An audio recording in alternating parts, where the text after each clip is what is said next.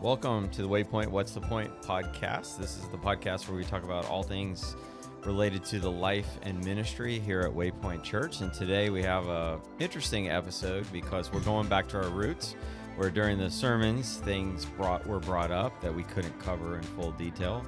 So today's podcast is titled Death, Halloween, and the Resurrection of the Body. And this is based on our sermon series on when we hit on uh, Second Corinthians 4 and 5 and just talking about the resurrected body. So I know these themes it, it is Halloween is next week, so that's part of why we're doing it because it was in our sermon series, and we thought we would just continue to process it. So I'm Danny, one of the pastors here at Waypoint, and I am joined by Erika, um, the director of women's discipleship. And I'm Peter, the church planning resident and associate pastor here. Well, thanks y'all for agreeing to come in to this podcast. And just so you know, right beforehand, Lawrence came in and he's like, gave us all the questions that he wanted us to throw in and stuff, and he was it was funny. Very obscure questions. Very obscure questions, but this is an interesting topic, um, and we need to deal with it: death and the resurrection, and our culture's recent, like wanting to put tombstones in their front yard and skeletons, but also at the same time, like none of us, you know, see death. We we people are in nursing homes. We don't have graves to, graveyards near churches anymore. There's just just a lot going on. So we're gonna we can't hit on all of it, but we're gonna hit on some of it today during this podcast. And to start, we always do an icebreaker. So today's icebreaker is: How did you celebrate Halloween as a kid? And do you have any favorite costume or story? Mm. All right. So I went trick or treating pretty much every year. I think um, might have gone to a fall festival a time or two, but n- mostly just neighborhood trick or treating. Two costumes that kind of stand out that show that I am a child of the 80s. One is when I was about six or seven, I went as Smurfette. But it was a plastic costume. Those were like really puffed with a mask? plastic face mask creepy. with like uh yeah the eyes and then it's like a one piece plastic thing over it. I think my brother was plastic GI Joe that same year. Amazing. And so, yeah, it really stood out. And then another, when I was like in fifth or sixth grade, everyone wanted to be um, like a punk rocker for Halloween. And Cyndi Lauper and people like that were popular. So I got to like uh, put my hair in a side ponytail and spray paint it pink and wear like, you know, a bunch of necklaces and stuff like Be that. So, rocker. yeah, yeah, I liked my punk rocker costume. nice. How about you, Peter? So growing up, I was somewhat in the church era of do we do Halloween or do we not? and so I do I do you remember trick or treating in our neighborhood. And one year my brother had won a huge stuffed animal at Hershey Park. I grew up in Maryland, so Hershey Park was like our nearest amusement park. Like Hershey, Pennsylvania. Hershey, Pennsylvania. chocolate. And so you, they got the chocolate factory and all the all the things. Hershey Park's a great um, uh, amusement park. But one of the games, he had won this giant buffalo.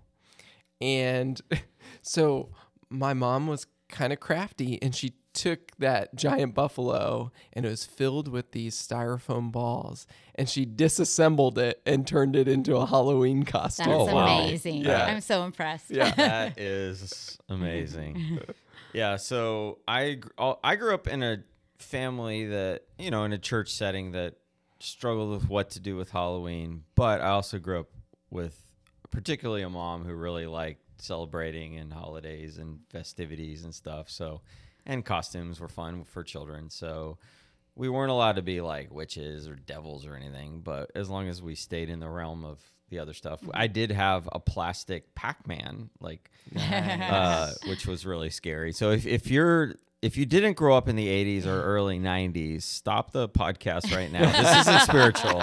And Google like plastic face, plastic Yeah. masks like Smurfs or other things from the 80s. Strawberry shortcake. Strawberry shortcake costumes, and you'll just see why we're why I'm I'm glad I survived that era of, of time. you survived. Uh, but yeah, so I did that, and I think we had a couple things at the church sometimes, some fall festival type stuff. But it was always just a fun time to be with people in the neighborhood. I, I do remember my teenage years. This was still the early '90s, like people throwing eggs and shaving Yeah. cream and that kind of stuff. The teenagers getting into trouble. Sure. I think that's why parents all walk around with their kids now. And it, Halloween went from a little more of a mischievous day in maybe the 80s, early 90s to more of a, it's, at least in my neighborhood, it's Yeah. pu- purely Yeah. family. It's almost turned into that. But yeah, so those those were some of my traditions. I don't I don't have any crazy stories or anything. I, I did try that when I was a teenager. We did kind of roam around and do the shaving cream thing maybe one year, ninth grade, tenth grade. My parents Sure. kind of didn't know what to do, so they just let me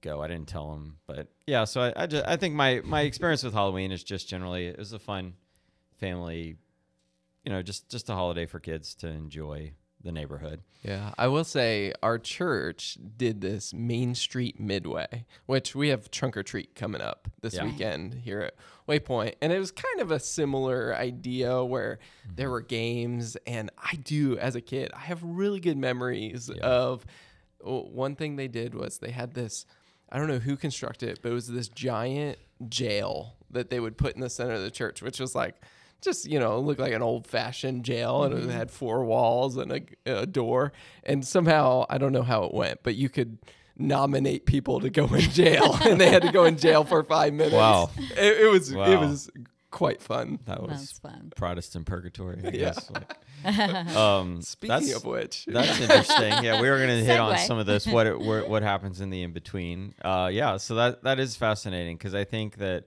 yeah, our church had some fall festival things. I, I think just people were just trying to figure it out what what to do with this, and we'll t- we'll talk more about that I, later. d- as- I yeah. actually have a fall festival memory when you said that too. I'm like, yeah. Um, I remember there were people like in a Sunday school classroom, and they had a curtain, and the window was open, and you went from the outside and you fished, like you put a fishing Oh, yeah. rod in, and they hooked, you know, a bag with candy to it. And I remember that being really fun. You know. Now, in our thing, we always did this thing called bobbing for apples. Was really Right, common at fall right. festivals and Halloween. and- Pre-COVID. And this is like, I mean, some of you germaphobes would freak out. And basically, there's just a bucket, like a garbage, literally, sometimes it was a garbage can Yeah. that was filled with water to the top. And there was like 20 apples in there, or like a one of those feeding trough type mm-hmm. metal things. 20, 30 apples in there. And people would race. Like two people would go, or three people, and they'd stick their head in, and whoever could grab the apple with their teeth and pull it up first. And I actually did some history before this podcast. I mean, some research on history of Halloween, and that part of of Halloween that was linked to like finding a mate or something. Like, Oh, really? Yeah, yeah. So that was like in certain Northern European cultures, like bobbing for apples was linked to like kind of like throwing the bouquet at the at a wedding.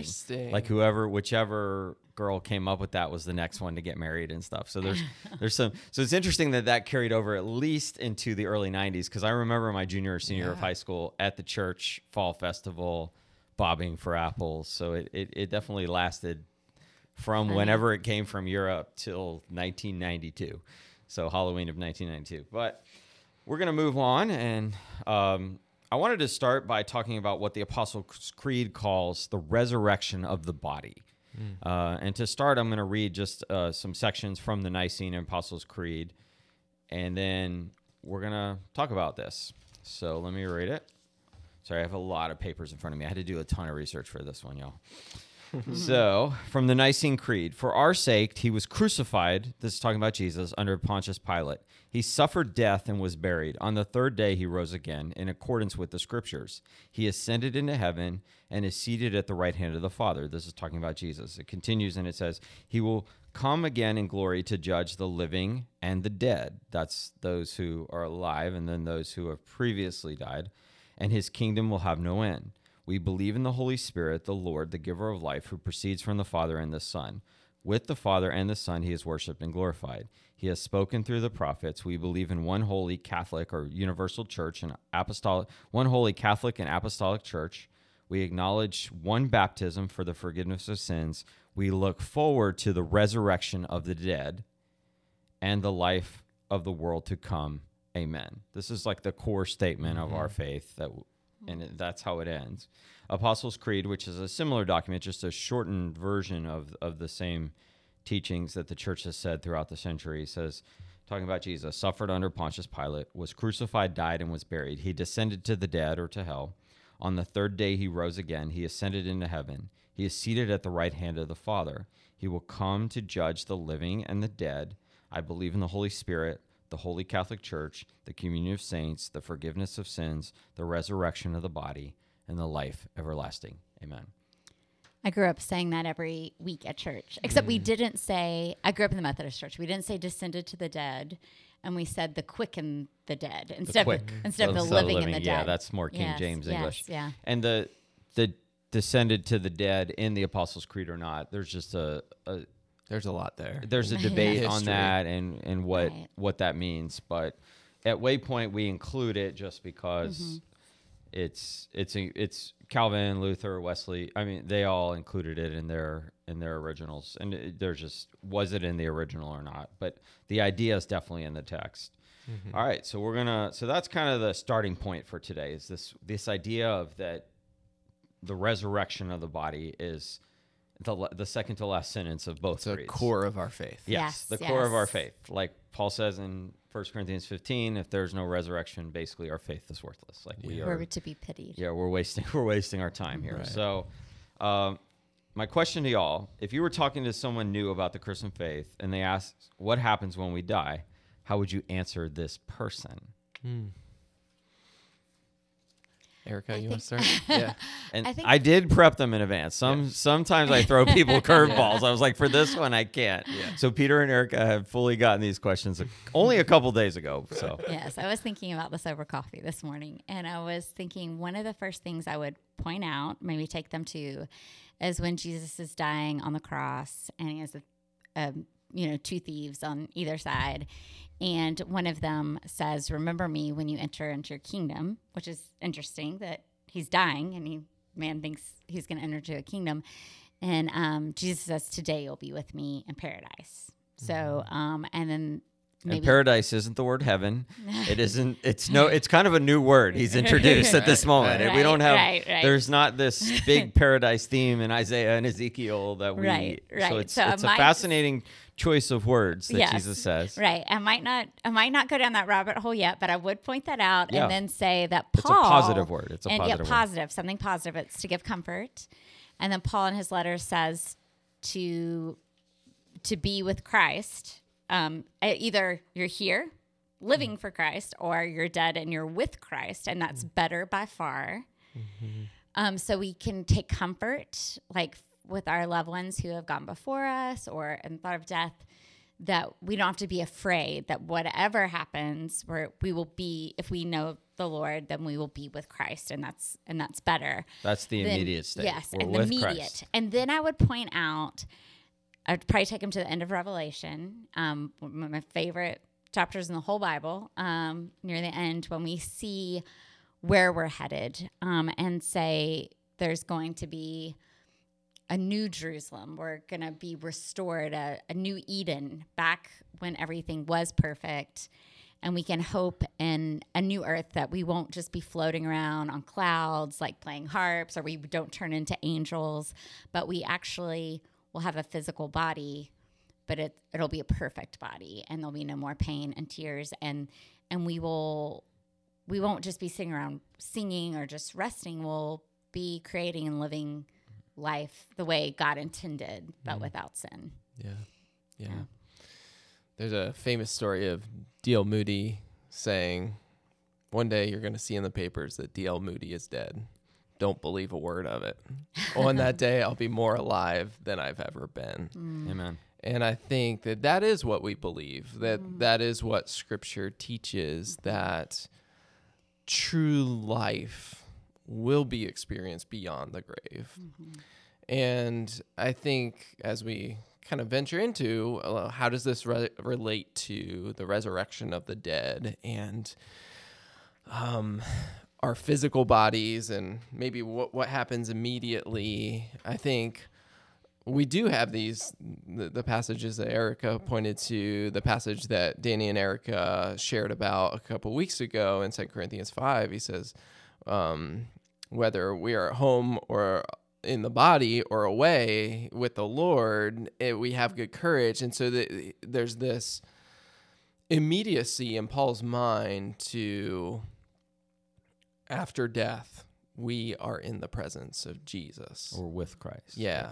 And so I think that's my immediate answer to that question. And um, I think as we think about there will be a day in Christ's second coming when he comes to establish this new Eden, this new kingdom, that we look forward to our physical bodies being resurrected and experiencing the um, bodily experience in a perfected way. And that is and so i think N.T. Wright's kind of coined the phrase we um, life after life after death and that's what we look forward to in the resurrection of the body mm-hmm. Amen.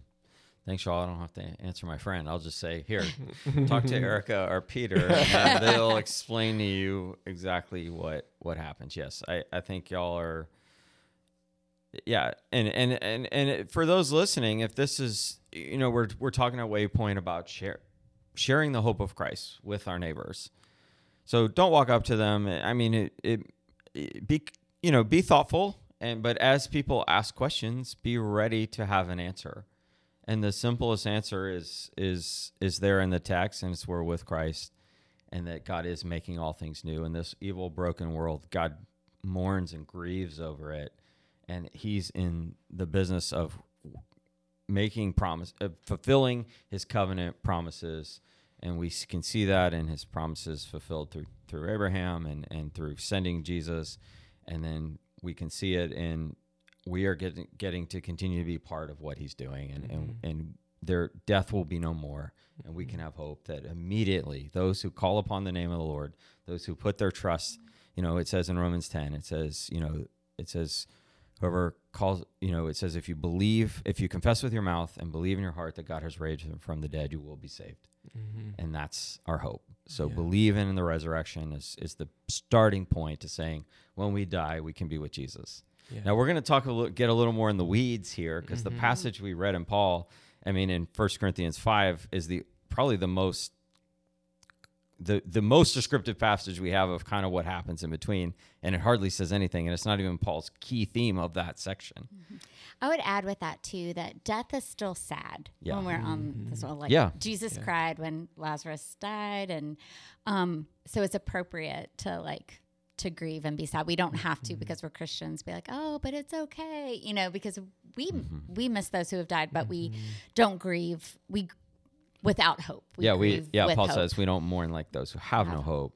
We mourn, but we mourn with hope, right. which is a, a different. yeah a uniquely christian grieving Yes. and yeah i think that's a, a good point like as we talk about resurrection hope sometimes um, maybe we gloss over the fact that um, death is this bitter sting of de- of sin in of brokenness in this world and i think as we think about death and resurrection in light of the gospel, we acknowledge that death is not the way it's supposed to be. Mm. And that is why we have hope in the gospel. That is why the resurrection is so is this key element in the Nicene Apostles' Creed, because this is our hope that even though we experience the bitter and painful sting of death in this world that that's not all that there is. Mhm. Yeah. And that's why Paul would say, if,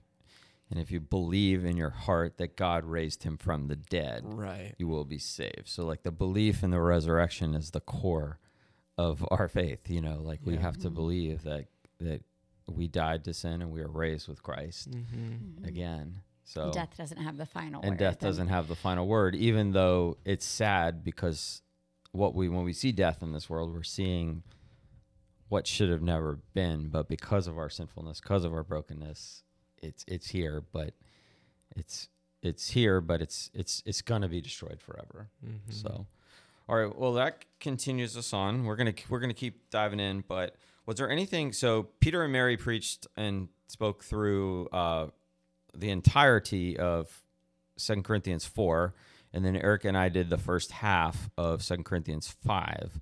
Was there anything that particularly Peter or Erika that you wanted to say in the sermon or just just something that you'd want to share as you, uh, even as you you spent a couple weeks away from all that preparation, because it was it's a lot to prepare a sermon that covers a lot of ground, trying to say what was Paul's original intent when when also Paul throws in a lot of theological truths that enforce his original idea, but aren't the idea that he's he aren't part of the flow of his argument. He's just throwing them in there to enforce his argument. So, any any additional things you thought of or you want to share on the passage? I was thinking about that reality as we think about death and resurrection throughout the New Testament, and uh, thinking about preparing for this podcast. I was realizing that the teaching that we have on death and resurrection is kind of secondary in in all these letters too. He's talking about something going on in the church in Corinth and and and so in some ways um, while it's not secondary it's it's a primary truth of of what we believe but I guess my point there is that it's very practical. Like sometimes it can feel like this conversation about afterlife can be like abstract. Why are we talking about Theological, yeah. Theological abstractions. But the point um, throughout the New Testament is really like this makes a difference in how you live, and specifically, I think, how you face suffering. Um, almost all of the references to resurrection are in like teachings that we have on resurrection come in the context of here's how to suffer well. And so, yeah, there's so much in Second Corinthians 4. I, I probably couldn't touch on everything. eh, You know, I couldn't do it on Sunday morning, couldn't do it here on this podcast. But one aspect um, that um, we didn't even touch on that Sunday morning in 2 Corinthians 4:17 where it says this slight momentary affliction is preparing for us an eternal weight of glory beyond all comparison. And there's this dynamic that uh, in in a lot of this conversation, I'm going to say I plead the 55th.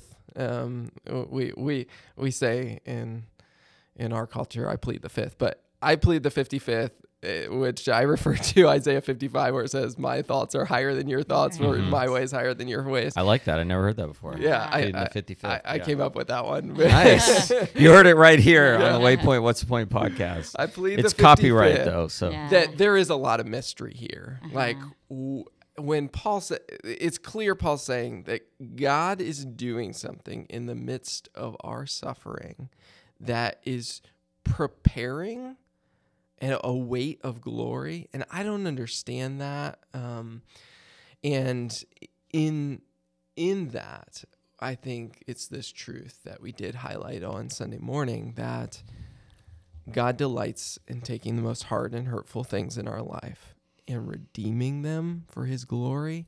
And so there is a weightiness of the resurrection life that I think will be experienced in light of what we walk through on this earth.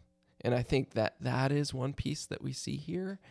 Um, and I think in let me, that, let me interject yeah, in that. Yeah. So, I mean, a parallel might be like we know that if you study hard for the nurse exam, you're going to become a nurse and you're going to get the job. Or if you if you prepare for a race, or if you like, there's something about our the way we're wired. Like we understand that a little bit of suffering now and a little bit of hardship now can lead to a a future glory, a future goal. But sometimes in our spiritual life, we we just lose sight of that or lose heart of that, Right. and that's one of the things Paul's trying to address.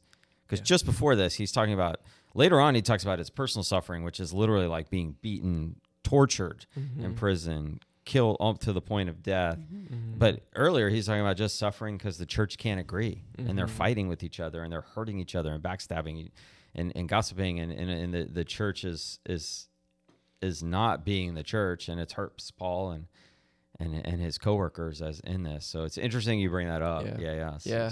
And I want to be clear. It, I don't think what Paul's teaching here when he says that our momentary afflictions are preparing a weight of glory. I don't think it's a this idea of karma that we sometimes Yeah. like culturally believe in that Um, and this is kind of like almost a reverse karma, where if you endure suffering, you'll receive glory. I don't think that that's what Paul's saying, but I think what he is saying is that as we walk through suffering with hope, the weight of what is coming will be all the more realized mm-hmm. Mm-hmm. after Good. after death.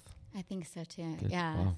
Life will, I mean, the truth is, in this life, we don't all suffer equally. Some people Right. do experience far worse, but everyone is going to, to experience suffering at some point. But it's a reminder there's there it's not meaningless and that Right. yes yeah Right. and that perspective too and from the all the versions of suffering and all the varieties of suffering aren't meaningless in in what Paul I would argue that's kind of Right.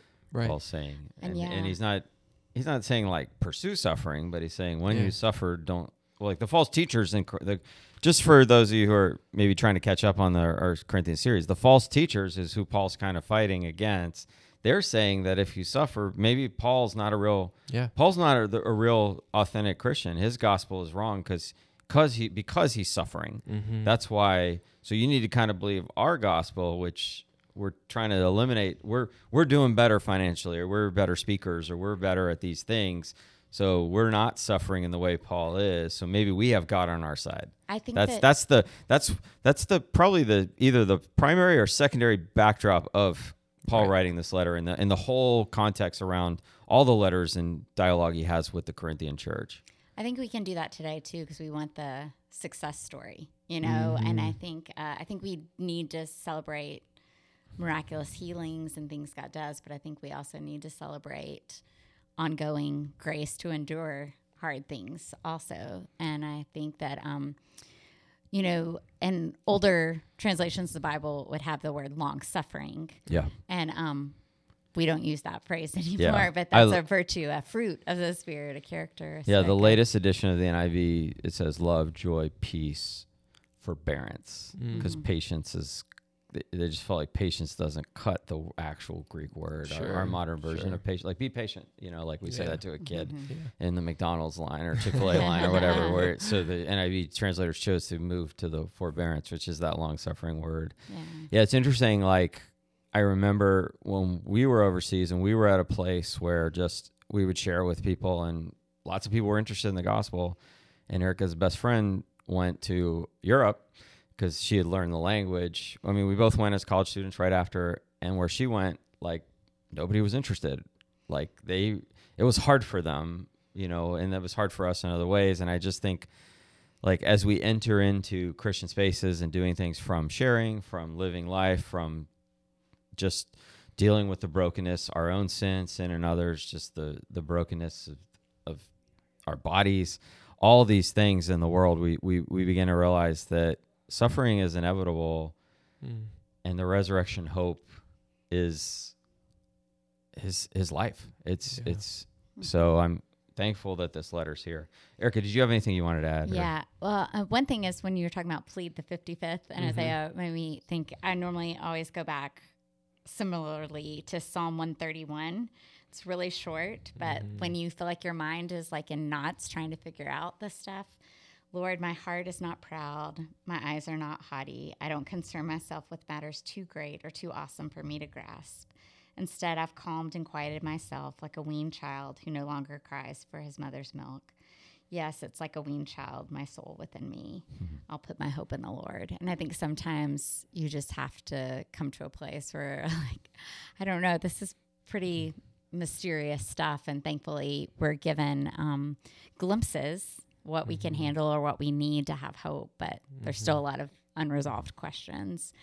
Um, and as far as our our sharing. Um, I think I got to cover most of what I wanted to say, but one thing that really stood out to me as we were preparing is, um, no matter where you're coming to this conversation and what personality or what season of life, there is hope. If you're someone who's in immense suffering, you can take hope that it won't always be this way. If you're someone who um, struggling with purposelessness, you realize, oh, the the things that are eternal that we get to be a part of now. Um, Mm-hmm. if you're afraid of death, there's hope. If you, you know, are too too much into this, the joys of this life or the faults, the the glitter, the the distractions of this life, there's Mhm. um, hope there too. Yeah. Yeah, and the, the only thing I, as I reflected back, I just felt like this passage does give us some glimpse that there's, um, you can study it and kind of think like, what is the in between? Yeah. But the answer that I can tell you is that this passage and all the others that talk about the in between, even to the passage where Saul brings back Samuel, which is a creepy passage, you know, and, and, and Saul is literally talking to Samuel's ghost, and uh, I think it's uh, First Samuel 15. And he Paul, Saul gets condemned from that and actually loses the kingship and dies because of because he he disobeys the the law by by using a, a medium, a spiritualist. But in all these, what what what this in between state is, is not clearly defined in the text. It's it's Right. left as a mystery. Yeah. But every time, like y'all said earlier, immediately we're with Christ. Yeah. That's the promise. Like we are Yeah. with Christ. So we don't know what we don't know if like we're kind of sleeping and then like we don't know how time will pass for those who have died. So you can rack your brain and come up with all kinds Mm-hmm. of theories, but ultimately God didn't want us to have the exact details. We probably couldn't even comprehend them. Yeah. We'd have to plead the 55th or I, I normally go to Romans 11, like same Yeah. thing at the end of Yeah. Romans we all 11 have something. we all go that's mine Yeah. romans 11 Mhm. like he gave us a bunch of details 1 through 11 and then he's like hey but How in the end this, this is up to god and his ways are way beyond our ways Yeah. and he's literally quoting an old testament passage so for me I, I i would have liked to dive into that but i felt like all i can tell you is when you really search you're going to get some systematic theology like some key points here or there and you can make some assumptions but there's nothing other than the hope that we're with christ Yeah. and i'm glad that's the way the new testament leaves it Yeah. And there's that we this are with Christ. Yeah, there's a sentiment of confidence that just alludes from the mm. Yeah. text that after death is being with Christ. And then there's also this confidence that one day there will be the mm. resurrection and the of final dead. judgment and the resurrection of the And dead, and God will make all things right and new at that moment. Wipes It's- every tear. It's almost like those are the, just these two things we hold on to, and the in between of that, you know, people talk about this disembodied temporary state and things like that, and there is a lot of mystery there that we don't know, but we do know those two things. And the, the only other thing is the the last sentence says, "For we all must appear before the judgment seat of Christ, Mm. so that each may receive what is due for the things done while in the body, whether good or bad." And this is kind of not Paul's main idea here. He's just throwing out a theological truth. And we're probably going to need to unpack this a little deeper, not in today's podcast. But what is the final judgment? We are going to be talking about Ezekiel and First Thessalonians and Second Thessalonians coming up. So we'll we'll we'll hit on these a little more. So don't think I skipped this in this section because I even quoted N.T. Wright saying this is probably the clearest Paul's clearest passage on judgment mm-hmm. on what the judgment's like in all Paul's letters.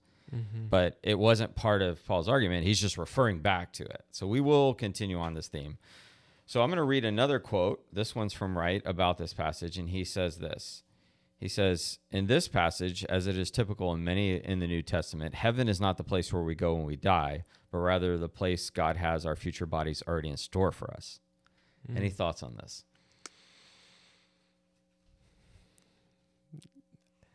I think, yeah, his phrase fr- that he says in um, the resurrection and the Son of God, uh, N.T. Wright talks about this.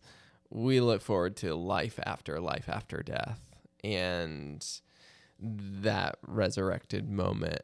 Um,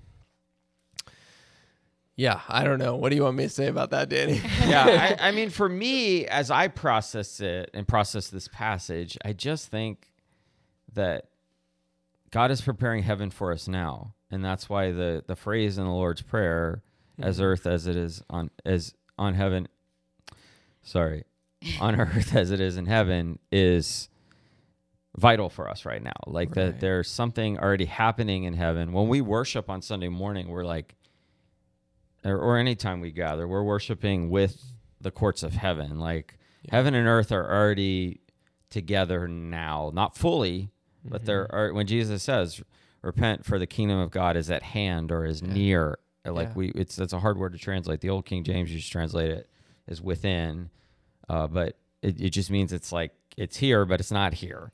So, so I think that what what Wright's trying to imply is that heaven isn't just the final destination; it's already here with us now. But God is what we do now is and and is is in, is involved in heaven, and heaven's involved in what we do now. There's an intersection. Yeah, I think in our imagination, I know in mine, we tend to like fall back in thinking like Earth is where the action is, and that like mm. in the heavenly realms, God's just sitting around waiting on us, and maybe there's some angels Yeah. waiting to serve us too mm-hmm. or welcome us. But I think that's a wrong perspective. I think God is always uh, mm-hmm. working and mm-hmm. um, in ways that we can't even comprehend. And I think there, like you said, there's things going on, important things going on in the heavenly realms that that we can partner with here on earth and one day fully experience. Yeah, not just floating spirits or whatever. And yeah, and Paul is encouraging us in this passage that our suffering now is like moving toward a goal in that realm. Like Yeah. there's there's Yeah.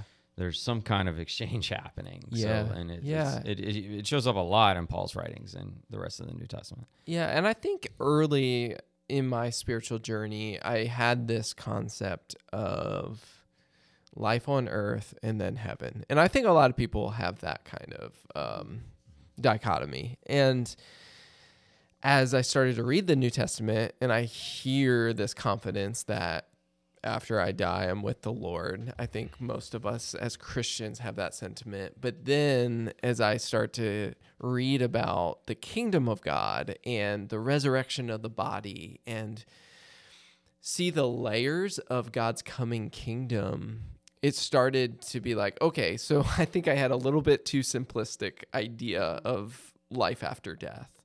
Um, and I say this because I, I imagine some listening might might be like, what are we talking about? I thought it was just like we go to heaven after we die.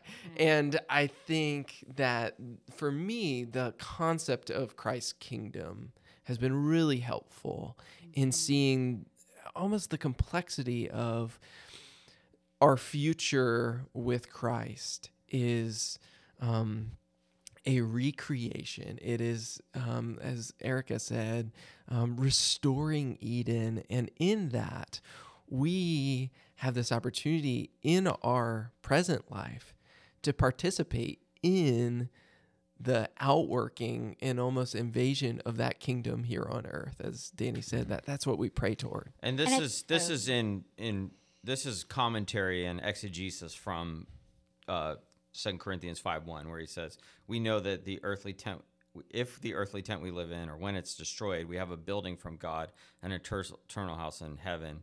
Meanwhile, we groan, longing to be clothed instead with our heavenly dwelling." So, like, the heavenly dwelling's already being prepared, and it's already like it's linked to our earthly body just like jesus tells them like you'll see the son of man in his glory before uh, he comes you know at um, the event is blanking me where he meets peter james i mean peter ascension. the ascent no No, oh, the transfiguration transfiguration. at the transfiguration so it's the same idea that this body that we have now there's already a heavenly body being prepared for us and there it's it's connected now and what we do now is is part of that and it's it's hope like Yeah. paul is is bringing it up here to give them hope yeah yeah I feel like that mindset, that kingdom mindset, is so much more exciting, encouraging, and hopeful too than the mm-hmm. more. Yeah. Yeah, and and it just like our future hope isn't an escape.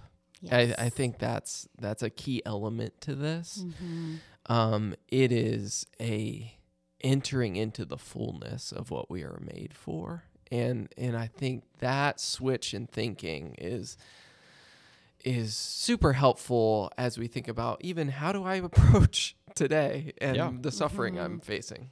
Yeah.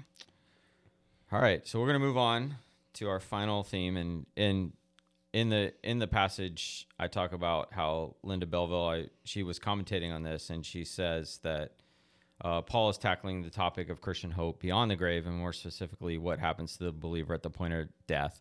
And then she says this, which I thought was interesting. In our culture, the subject of death holds a certain fascination as well as repulsion. Mm. And I think the fascination is like, uh, you know, about spiritualism and even this Halloween stuff and kind of not knowing what to do with it. The repulsion is we have nursing home. We we we kind of want to like funeral homes. Like we don't. You just want to see the bodies. We we're far from death. We don't kill our own food. We we don't want to see the chicken die. You know. We we we want to put our dogs to sleep outside of us. I mean, we're just we don't want to see death up front. Where almost every culture up until about 1950s, Europe and America, death was everywhere. Mm-hmm. Like you would, if you live in a place, you would see grandma would die in your house, Mm-hmm. not in a hospital or a nursing home or something. So we're separated from death. So there's some, which probably has some good things, but it also has a lot of it. It distances us, and we we don't remember death. But then at the same time, we, we're fascinated by other things, Ouija boards and horror movies and some of the say, you know, some of this other stuff, which, Zombies, zombies, which we shouldn't be fascinated. But maybe we're over fascinated. So, final thoughts, and then we'll talk a little bit about Halloween. All right. Um, yeah, I think it's one thing that's very different about Halloween now as opposed to when we were growing up. In some ways, the 80s were crazy. Our kids always uh, quote Danny saying the 80s were crazy because he's always talking about like kids running around wild and stuff like they can't imagine. But uh, we didn't have like Halloween decorations like we do now. Um, I read an article the other day that Halloween is o- second only to Christmas as far as like decor sales and um Yeah, and our people neighbor- didn't decorate their yeah, houses. several like- people have uh yeah tombstones tons of tombstones which is interesting because that's supposed they're supposed to be scary like death is scary. I don't know it's interesting it is that like kind of fascination and repulsion. It reminded me of um, a quote from the the intro to Screwtape letters uh, which is one of my favorite books which is interesting. I've read it like four or five times and i normally don't like things about spiritual warfare or demons, but it's just so insightful about human nature. Um, uh, and I used to actually be very afraid, like at Halloween. I didn't like, I mean, I still don't like commercials for like, you know, scary movies or whatever, but I was actually scared of the spiritual realm.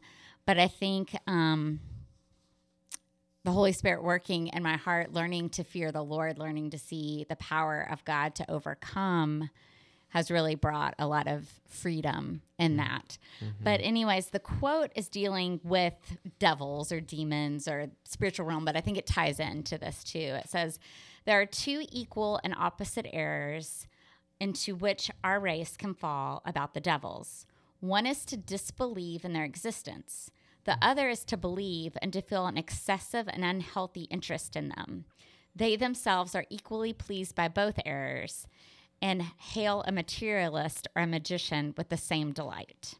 So basically, yeah, to, to ignore the spiritual realm Yeah. is It's dangerous, dangerous. but Yeah, to uh, on the Christian side to overemphasize it, like to think that to to just forget that we have power over it in the name of Jesus and the Spirit it dwells in us. So so yeah, there's kind of that. In the 80s, yeah, I'll I'll talk a little about history. So that's a very good quote to segue into our final question. So how should we as Christians approach Halloween?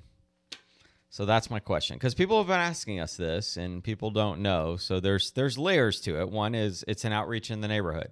It's if your neighbors are getting out doing something, we probably should be involved with them. But also there's like stuff dabbling in the occult and dabbling in things that are clearly forbidden in scripture from the Old Testament to the New Testament that we should not deal with, you know, that we should avoid at all costs. So want to hear your thoughts? I have a bunch of thoughts. So Yeah, I'm I'm- gonna let y'all talk a little bit. I'm bit. gonna plead the Danny on this one, but um, yeah, no, I'm looking forward to hearing Danny's thoughts on this. Um, I I think just to like touch on your last question and jump into this, I think it is this interesting dichotomy that we have in culture where we have sanitized our world of death, Yep. and then this season of the year we uh, commercialize it.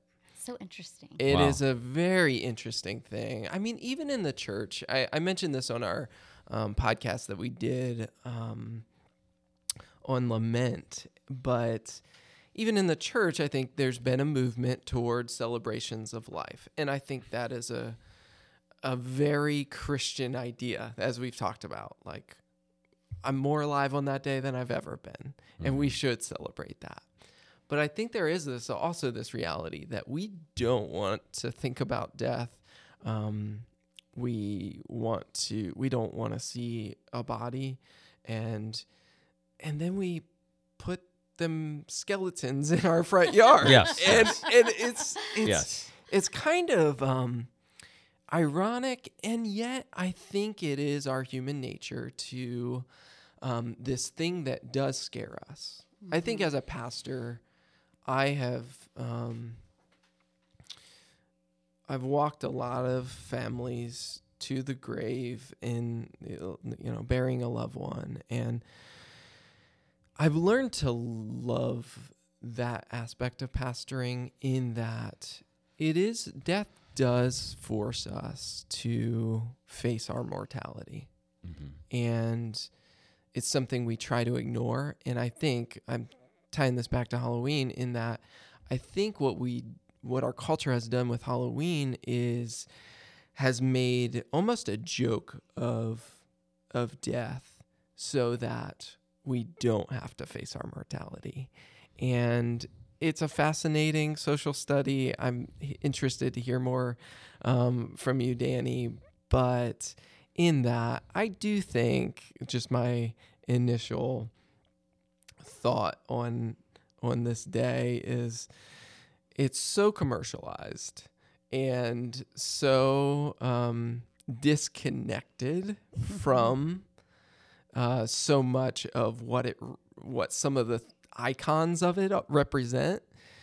I think it's an amazing opportunity to meet your neighbors and to be engaged in your community. Um, and so um, it, that's that's kind of my uh, personal and family approach to it. Right. Yeah. So when you're talking, it made me think of so many different things. But uh, one thing is just the one thing that we have in common with all humanity is unless Jesus returns sometime bef- beforehand, every one of us will die. I mean, like, not everyone will get married, not everyone will have a child, not everyone will do a lot of things on earth, but we will, we all know that in some sense death is looming. I don't think we it's in the forefront of our minds but we get reminded you know at mm-hmm. different times. So i also think that's an incredible opportunity to because we it's a shared humanity. On a very practical level i think halloween's just the easiest time in the world like danny said to meet your neighbors and to ha- take that step of evangelism just learning people's names again because everyone's out just talking making some sort of connection. And like you said in a, most neighborhoods it's very disconnected. Like most of the costumes are like you know whatever the latest disney movie was or like you know and some of our best memories with our kids and and neighbors um like when we were in Raleigh and even in Boston was just everyone being out and about and you know our kids are you know Mario and Princess Peach and Luigi and cute pictures and just it just can be separated from that um and it made me think of a a quote I think it's Luther but he was talking about the devil and it was saying that like he hates to be mocked you mm-hmm. know? And I mm-hmm. think that in a sense that's kind of like a mockery. You're kind of flipping what was supposed to be you know, glorifying evil, we can use it, you know, mm-hmm. for good to a certain extent. Yeah. Great thought, y'all. Interesting in A Mighty Fortress, which is a song that Luther wrote, which is kind of one of the Protestant anthems, I'd say, along with uh, some of Charles Wesley's hymns and some others like um, Hark the Herald. But um, in A Mighty Fortress, he talks about Satan and the devils about 30% of the song. so I noticed in Waypoint when we were singing it a couple weeks ago, like, People are raising their hands, and then it's like, "And though this world with devils filled," and everybody like that's their hands. You don't want to be raising your hand for that line, Yeah. but but that's how that's how songs were. You know, what I'm saying that's a reflection of how people thought. Like they sung about God's victory, but also gave credit to the fact that the spiritual realm is powerful and real. So I, I think that would be an interesting. We're we're just in a different phase. So the little history of Halloween. So basically, it's linked to uh, some celebrations, some some some pagan pre-Christian festivals in Northern Europe, particularly uh, co- combining a bunch of different ones. And the church creates All Saints Day, the mm-hmm. Catholic Church, on November first, and then so All Hallows Eve. Hollow is another word for saint, like hallowed be your name, you know. Mm-hmm. And this was like the night before, and different cultures as Christianity went to them mixed things together. And yes, there is a lot of weird stuff. Interesting enough, I want Peter to share just a tad on Salem because he Salem, Massachusetts has now become the Halloween hub of Halloween tourism for It the world. And he actually was part of a church that was planted there and Yeah. him and Mary were part of the early Yeah. planting of a church in this city that is actually highlighting the Salem witch trials which had nothing to do with Halloween, which were more of a uh, Yeah. you know, you guys know the history. So, but as as as Halloween comes into America, it's really candy man. Yeah, I'll let you share that in a second. But I'm just going to share the history, and then I want to hear that candy manufacturers are kind of like the driving force, just like Valentine's Day, even Christmas. Like our view of Santa Claus comes from Coca Cola, like the red, the red mm. Santa Claus. The art. Uh, so there's a lot of commercialization, but it's okay for Christians to take holidays that already existed and to and to enjoy the festivities of the culture that God put us in, but delete the stuff that would be not of God. So it's not a bad thing. We've done this before with other holidays. I think we we do it on lots of things. Like mm-hmm. most of our holidays aren't religious holidays. We celebrate Fourth of July. We celebrate Thanksgiving. You know, there can be parts of it that are redeemable as Christians. Some Christians would say this is completely unredeemable. We should have nothing to do with that, and I respect that decision. Sure. I'm not saying because evil. There are clear verses in Deuteronomy, Leviticus, even in Paul's list in Great Galatians about right before the fruit of the spirit. It says don't practice divination. I don't think that's what the Christians who have trunk or treat or these things are doing, but I get it. So interesting thing. I'm going to let y'all talk, but Halloween in America in my lifetime is Danny the sociologist. In the 80s, it was about candy for kids, and then horror movies had just come out because technology had finally gotten to the point mm-hmm. where they could make horror movies. And then there was like the vandalism, like throwing eggs at houses, shaving cream. Parents got scared of that. The helicopter parents got rid of that. But interesting, in the 90s, Halloween was like sexy costumes. That became like the mm. weird. Mm-hmm. And then now it's like decorate your yard with scary stuff. So it's weird how all three of these trends and the vandalism's gone. Mm. Maybe in big cities they might have it, but no one, no one's throwing eggs in our shaving. Cre- I didn't see any shaving cream in the last 15 years. Sure. But I and I haven't seen. I, I don't go to young adult parties, so maybe the sexy costumes are still around. I don't. I don't think they are, but but definitely the the yard stuff is is gone insane, almost a Christmas level yard decoration. So that's that's my little bit of observation. I want to hear your thoughts. One quick thing about you're saying that candy drives it. I was thinking that's the same thing with Mother's Day. That's the same thing Yeah. with Valentine's Day. That's the same thing with. So we should actually be more afraid of greed than Yes, probably yes. any of these Sure. things. And then one other thought, um, and I'm sure Peter will have even more to say about this, but um, when you think of like the the scarier side of Halloween, like witches and zombies and Lawrence even came in and said, "Are you going to talk about zombies in the Bible because there's these things ghosts. I mean they are referenced in scripture. I mean we don't we don't know enough to have like a I mean people have created theology around it and systems but like there's a mystery to it too. We've got to kind of like fall back on what we know that God is more powerful than mm-hmm. Any force of evil, that he's conquered death, that Jesus cast out demons, that there's power in his name, you know, all of those things.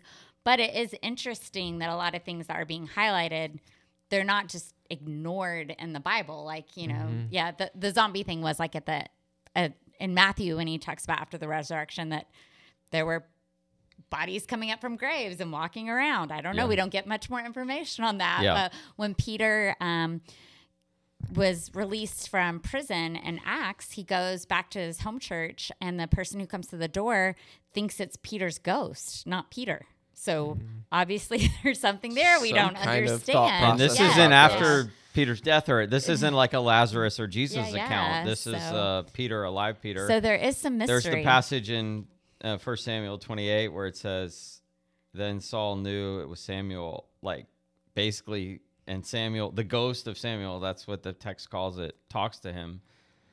Mm-hmm. Saul gets condemned from this. It says in, in, in 1 Chronicles 10 Saul died because he was unfaithful to the Lord. He did not keep the word of the Lord and even consulted a medium for guidance. So God can, he shouldn't have done that. But the fact that it's, like I said, what happens in the intermediate state is is not clear in the text. So if you want to, if, if, if you're listening to this and you're like freaked out or whatever, I, I I can talk to you more about the text. We don't have time to go into all those details in this podcast, but at the same time, we do know that the Bible does allude to some that this in between state. So we're not avoiding it. At the mm-hmm. same time, we're also saying that we can have full confidence that we're with Christ. So that if you forget everything else or get freaked out by mm-hmm. anything we say, just remember when we die, we can be with Christ. And in this life, evil spirits have no power over us because we have Christ in us and we have his spirit. Yeah. So those those things are true and we're okay in in Christ.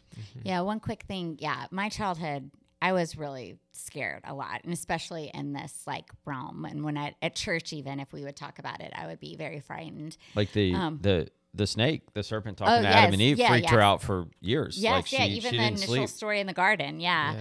Um, but I remember when I was talking to Danny actually one time, and he said, "Oh, when I was scared as a child, my mom would always say, just remember the same power that raised Jesus from the dead lives inside of you." Mm-hmm. And I was like, "Wow, Yeah. I wish That's the someone had said problem that with my me." Pentecostal upbringing. Maybe they, they got carried away on some stuff, but I'm so glad that Yeah. that was part of my Pentecostal upbringing was to really believe that, that. we had nothing to fear. That Yeah. I was raised, and it's true Yeah. that evil spirits have no power over someone who has the Spirit. Yeah. Like, and all you have to do is say, in, in the name of Jesus, that they have to shudder. Yeah. Yeah. And I, I said this in the sermon on 2 Corinthians 4, but we believe the resurrection is a historical event. Jesus rose from the dead that points us to a future event. Our bodies will be raised that changes our present experience of this world. And I I mean, that's come straight from the text that the same power that raised Jesus from the dead lives within us. And I think as we think about the spiritual realm, so Salem, Massachusetts, I despised Halloween largely because it is the biggest tourism event of I don't know, but it, people from all over converge every October on Salem, Massachusetts, and um, that that I think to a degree, while we lived there, um, and we moved there for this church plant, there was a heaviness to that. Um, and I think so, you know, circling back to, we're kind of saying Halloween is very much a commercialization that it's, you know, largely a, a facade of the things that we talk about or things that we see in yards and that sort of thing. But there is there we have to acknowledge that there is a spiritual realm and as we've been talking about um we can have confidence in Christ that the spirit within us um gives us security in Christ. And and so I know you know this can be a scary topic to talk about but there was a heaviness in the obsession with um like this conversion on Salem Massachusetts and this um this obsession with the spiritual realm. I think as a, as, as a believer as I think about the spiritual realm uh, there's a, a very clear um while we, we don't know everything, there's a very clear confidence we have in Christ. But when you have people who are very much scared of death and do not have hope beyond the grave, venturing into thinking about the spiritual realm, that's a scary place.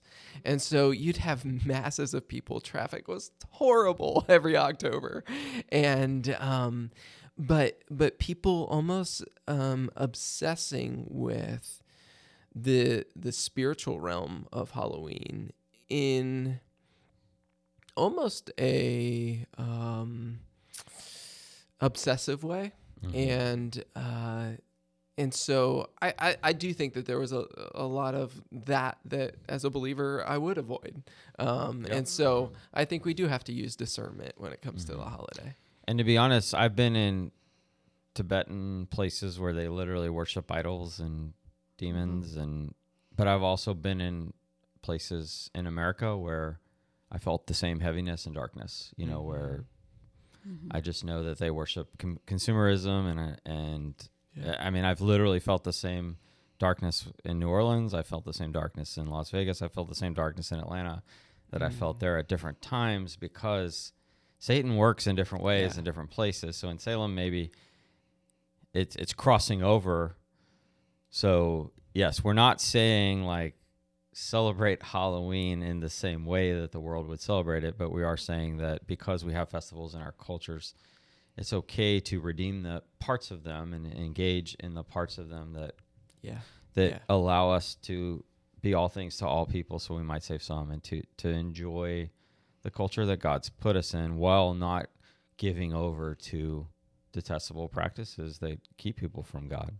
Hmm I think, yeah, I think how you celebrate Halloween is kind of a like don't eat meat, uh, sacrifice to idols situation. When Paul says, you know, for some people it makes them stumble, so don't do it. But you know, at the same time, it's okay if It's your conscience is meat. clear. Yeah. Yeah. So I think, yeah, you have to decide. But one thing, I mean, again, everyone has to make their own choice, but I would advise against like the skeletons or like Yeah. um, tombstones. I think too, even just as a sensitivity issue, if like someone's just lost a loved one Yeah. and then tombstones are kind of treated like And they're silly or sil- yeah. scary or yeah, like yeah, that's Yeah. kind of yeah, just not sensitive to the gravity of yeah. Yeah, and, and and circling like Yeah, yeah. allowing that to kind of circle back to this theme that we're talking about with death. I think as Christians, um, I think it's my hope as I look at the scriptures and as I look at even our future resurrection of the body that there is a um, reverent uh, soberness as as Christians that we should have about death, Mhm. and um, one that it's not the way it's supposed to be.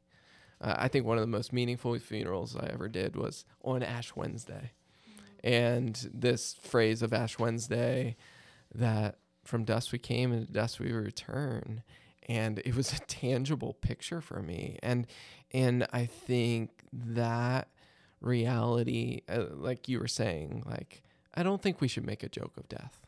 And i think we should have this reverent soberness that it's not the way it's supposed to be. And we have hope beyond the grave